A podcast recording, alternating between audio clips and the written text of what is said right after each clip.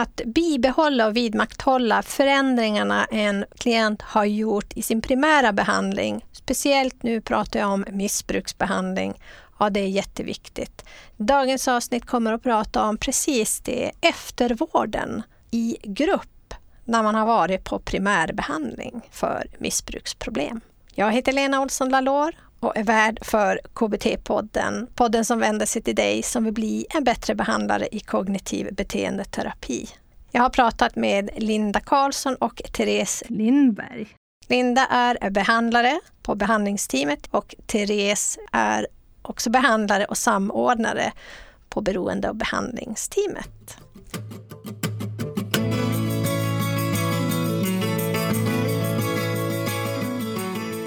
Välkommen till KBT-podden och avsnitt 273.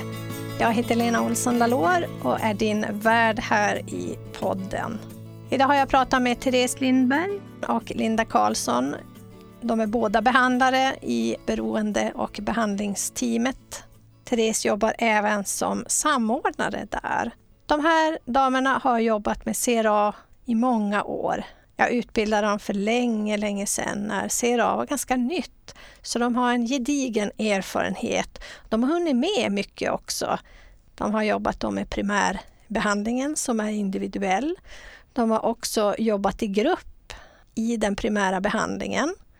Och nu har de även då lagt upp ett gruppprogram för vidmakthållande eller eftervård. Så när man har gjort den primära behandlingen så går man in då och har eftervård så att personen som har gått sin primära behandling ska kunna ha lite boostersamtal och också vidmakthålla sina förändringar. Och I vårt samtal kikar vi då på vad syftet är och det förstår vi då när jag redan har sagt att det är att bibehålla förändringar. Men det är också för klienten att veta varför de gör det här. Hur gör man urval till gruppen på ett bra sätt? Hur tänker de?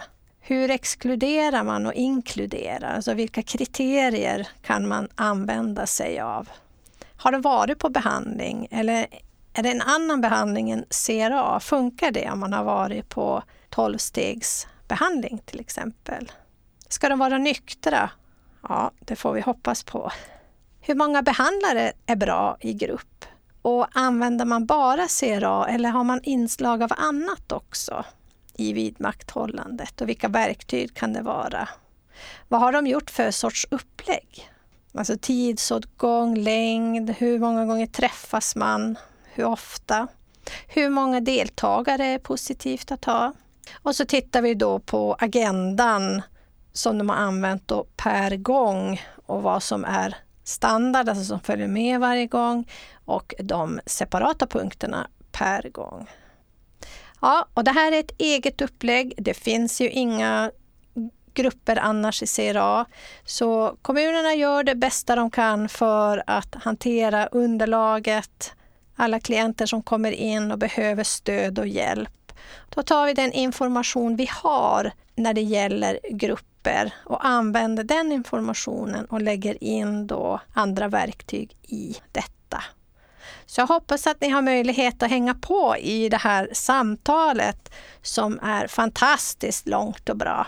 För mer information kan du gå in på bliambattrebehandlare.se 273. Där finns det också länk till CRA-podden där vi har massor av avsnitt om just bara missbruksbehandlingen Community Reinforcement Approach om du är intresserad av det.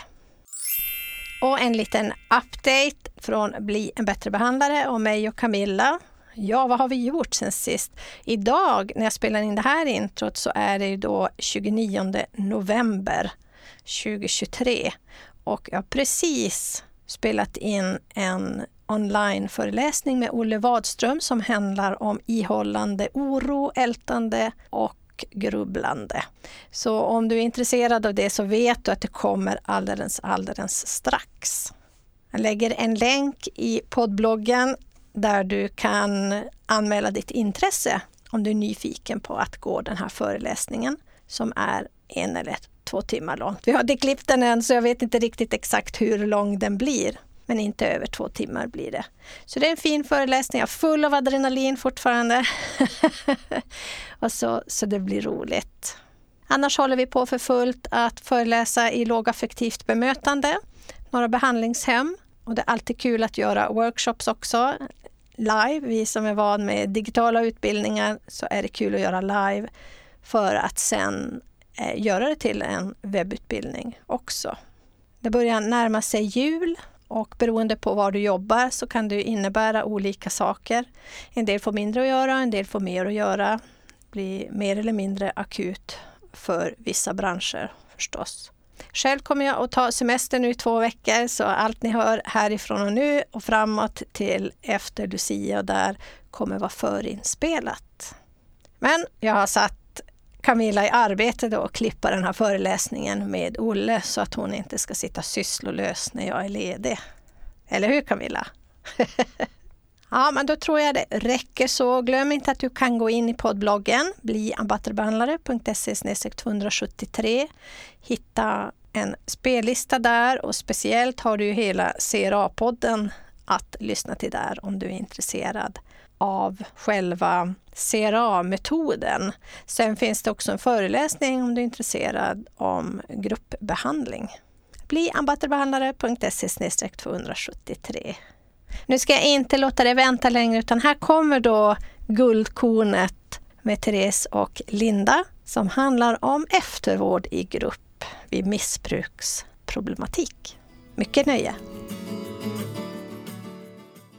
Ja, men vi har ju, vi har ju funderat på det här länge eh, när vi har kört mm, individuell CRA-behandling och, och sett liksom att det, när man börjar glesa ut eller när man är klar med sin behandling då är det många som faller tillbaka i, i gamla beteenden. Så det här har ju grott under många år. Linda och jag har ju liksom funderat på det här länge. Men eh, sen kom pandemin också däremellan. Vi, vi tänkte ju köra innan, men då, då fick vi inte köra någon grupp. Så det var i höstas som vi faktiskt fick igång den första gruppen.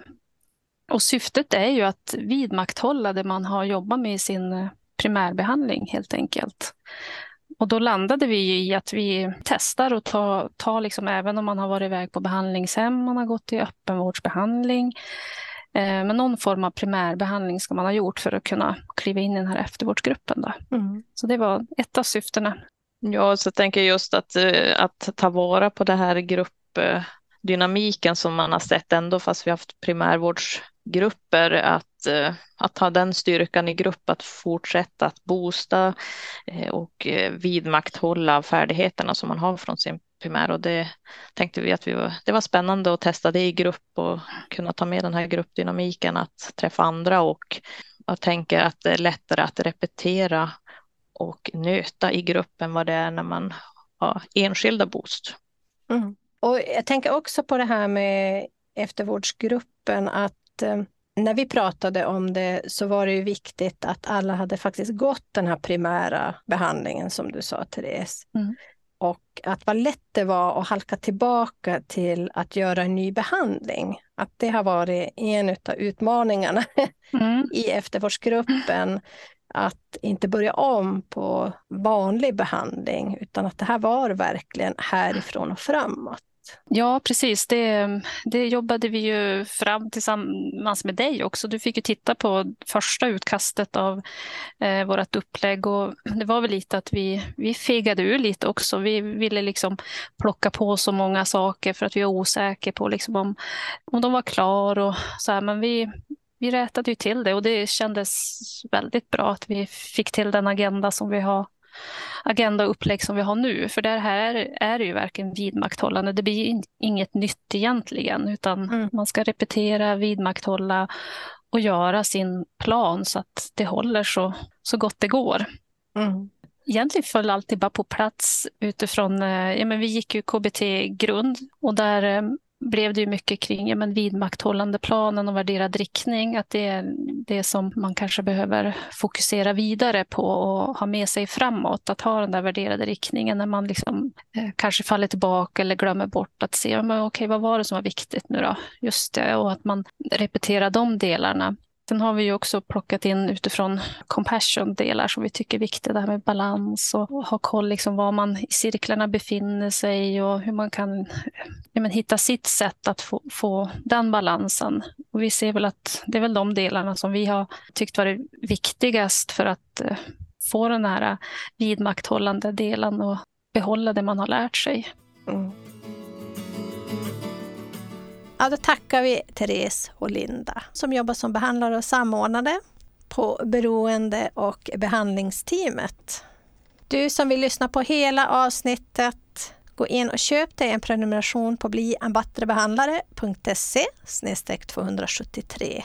Och du har ju också tillgång till alla 273 avsnitt.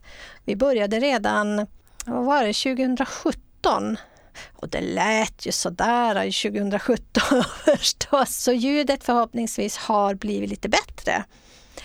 Men, eh, så att du vet att det är inte bara det här avsnittet du köper utan du köper alla 273 och det finns ju en massa att välja mellan där. Plus om du är intresserad av CRA så finns det ju där 30, 40, 50 avsnitt om bara CRA. Så bli en bättre 273 och är det nu så att du av någon anledning inte vill investera i KBT-podden så finns det ju då de här guldkornen på alla de här 273 avsnitten också. Och massa information och läsning i själva poddbloggen. Du kan följa oss på Instagram och Fejan, bli en bättre behandlare om du vill se oss oftare och mer. I nästa avsnitt kommer jag att prata om funktionell analys den återkommande hjälten och det finaste verktyget vi har i KBT. Jag träffar Niklas Törneke. Så jag hoppas du kan hänga med då för det blir jättespännande. Riktigt torrt teoretiskt och praktiskt. Härligt va? ha det nu så gott så länge så hörs vi nästa gång.